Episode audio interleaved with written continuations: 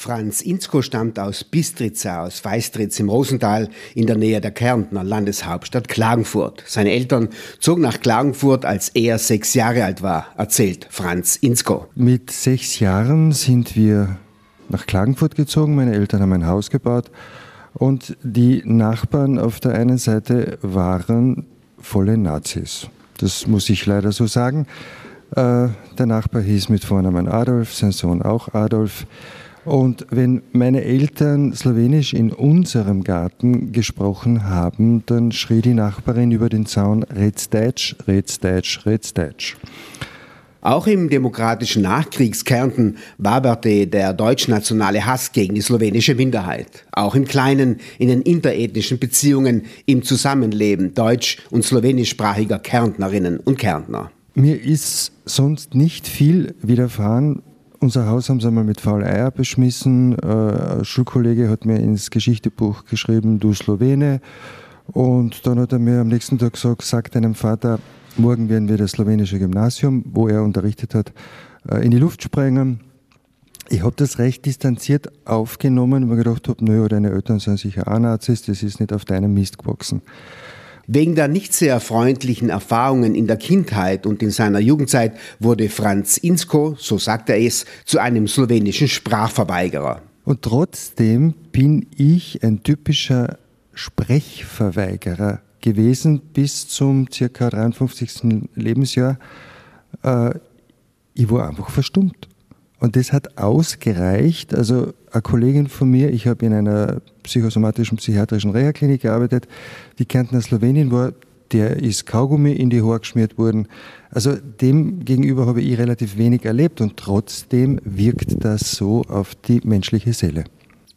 In Kärnten wurde viel gelitten nach dem Zusammenbruch der Monarchie 1918, nach der Volksabstimmung 1920, während des sogenannten Anschlusses Österreichs an Deutschland, während der Vertreibung slowenischer Familien aus ihrer Kärntner Heimat durch die Nazis, nach den vielen versprochenen und kaum gehaltenen Versprechen. Kärnten, eine Traumata-Landschaft. Ich glaube, nicht nur die Kärntner Sloweninnen und Slowenen sind traumatisiert. Alle Menschen, die den Krieg erleben mussten, sind traumatisiert worden. Und es hat damals ja überhaupt keine Traumatherapie gegeben. Es hat keine Möglichkeit gegeben, das aufzuarbeiten. Die Leute sind haufenweise dann in der Psychiatrie gelandet und ich habe in der Psychiatrie meine Turnuszeit verbracht und erinnere mich mit Schrecken. Wirklich, da kriege ich jetzt noch eine Gänsehaut. Da war ein Patient, sogenannt psychotisch schizophren definiert, und der wollte sich partout nicht duschen lassen. Dieser Mensch hieß Kristallnick und war im KZ. Kein Mensch hat nachgedacht, was das für eine Ursache haben könnte. Heute, Gott sei Dank, denkt man darüber nach und der Primarius der Psychiatrie hat Gott sei Dank die ganzen Akten, die im Keller gelagert geworden sind, von allen deportierten und umgebrachten Menschen dem Landesarchiv übergeben und das wurde aufgearbeitet. Gott sei Dank. Und es ist eigentlich der Akribie und dem Ordnungssinn der Nationalsozialisten zu verdanken, dass das alles erhalten ist. Die haben alles aufgeschrieben. Die slowenische Bevölkerungsgruppe ist wegen ihrer Geschichte, wegen der österreichischen Politik unter besonderem Druck. Sie steht unter Assimilierungsdruck. Franz Inzko erzählt, er ist deutsch sozialisiert aufgewachsen. Ihm sollte der antislowenische Hass erspart bleiben, die Haltung seiner Eltern. Also ich bin total deutsch sozialisiert worden und wenn man sich das vorstellt, meine Eltern wollten mir natürlich Slowenisch beibringen. Mittwoch war bei uns dezidiert Slowenisch-Tag, da gab es nur Slowenisch und auch nichts Kärntnerisches. Aber ich habe mich verdrückt und meine Schwester hat sich auch verdrückt. Und ich bin in eine deutsche Volksschule gegangen, mein Vater hat mir dann offengelegt, willst du ins slowenische Gymnasium oder willst du in ein deutschsprechendes Gymnasium? Natürlich sind meine ganzen Kumpels aus der Volksschule ins deutschsprechende gegangen. Ich wollte meine Freunde nicht verlieren. Und heute lerne ich privat und bei der Volkshochschule Slowenisch und es geht so fließend und schnell, dass ich mich sehr freue darüber. Erst spät entdeckte Franz Inzko seine verloren gegangene slowenische Sprache wieder. Es ist gar nicht verwunderlich, dass das Slowenische verloren geht. Die slowenische Seite Kärntens ist de facto verboten. Zweisprachige Ortsnamen nur dürftig vorhanden. Slowenische Unterrichts- und Behördensprache meist nur ein Schmalspurangebot, statt höchste Förderung nur Krümel. Bei einer solchen Politik muss die Sprache der slowenischen Volksgruppe drastisch einbrechen. Franz Inzko machte sich deshalb sprichwörtlich auf die Suche, auch nach seiner Identität. Ich habe immer meine persönliche Identität gesucht. Meine Eltern sind Kärntner Slowenen.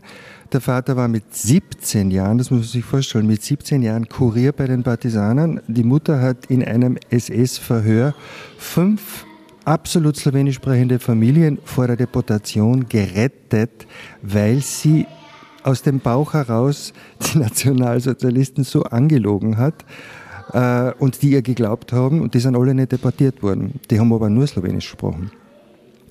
Und trotzdem wusste ich nicht, wer bin ich denn? Bin ich jetzt ein Mann? Ich bin natürlich Kärntner. Ich bin Kärntner, ich bin Österreicher, ich bin Europäer. Aber im Grunde meines Herzens bin ich auch Kärntner Slowene, und diese zweite Wurzel versuche ich jetzt zu nähren. Aber ich sage von mir, und das wird sicher von einigen Kärntner Sloweninnen und Slowenen nicht gerne gehört, ich bin ein Assimilierter. Der Raub der eigenen Sprache, der eigenen Identität, die Assimilierung, die Ausgrenzung, darunter litten und leiden viele Kärntner Sloweninnen und Slowenen. Franz Inzko spricht deshalb polemisch vom braunen Kärnten. Und da hat das braune Kärnten einfach seinen Dienst gut erfüllt. Und es wird leider auch die Politik immer rechter, und es werden braune Rülpser in der Politik toleriert. Es ist furchtbar, man muss einfach heute die Meinung sagen, und heute traut sich ja oft jemand nicht einmal irgendeine Unterschriftenliste zu unterschreiben. Früher, wenn du ein Wort in Slowenisch gesagt hast, bist du eingesperrt worden. Mein Urgroßvater ist zwischen Ersten und Zweiten Weltkrieg, nur weil er laut Živjo gerufen hat, es lebe oder die Freiheit, ist er in Spital an der Drau inhaftiert worden. Und meine Urgroßmutter konnte kaum ein Wort Deutsch und hat ihn aus dem Gefängnis herausgebracht. Und er kam nach Hause und sagte auf Slowenisch zu den Kindern: Kinder, bitte lasst die Politik ist die größte Hure.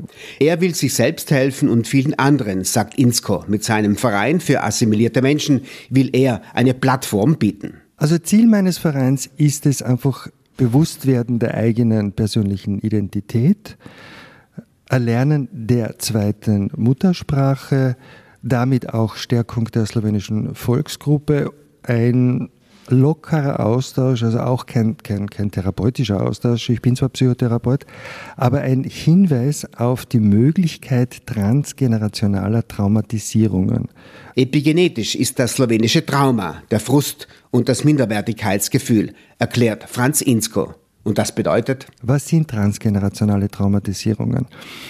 Wenn die Großmutter Traumen erlebt hat, dann geht das über die Mutter in die 3. Generation über. Das heißt, ein Mensch kann Ängste, Panikattacken, Schlafstörungen haben und weiß nicht, warum. Das geht quasi epigenetisch, es ist heute schon wissenschaftlich nachgewiesen, über die Chromosomen auch weiter, beziehungsweise durch Erzählungen oder durch Sachen, die nicht erzählt werden.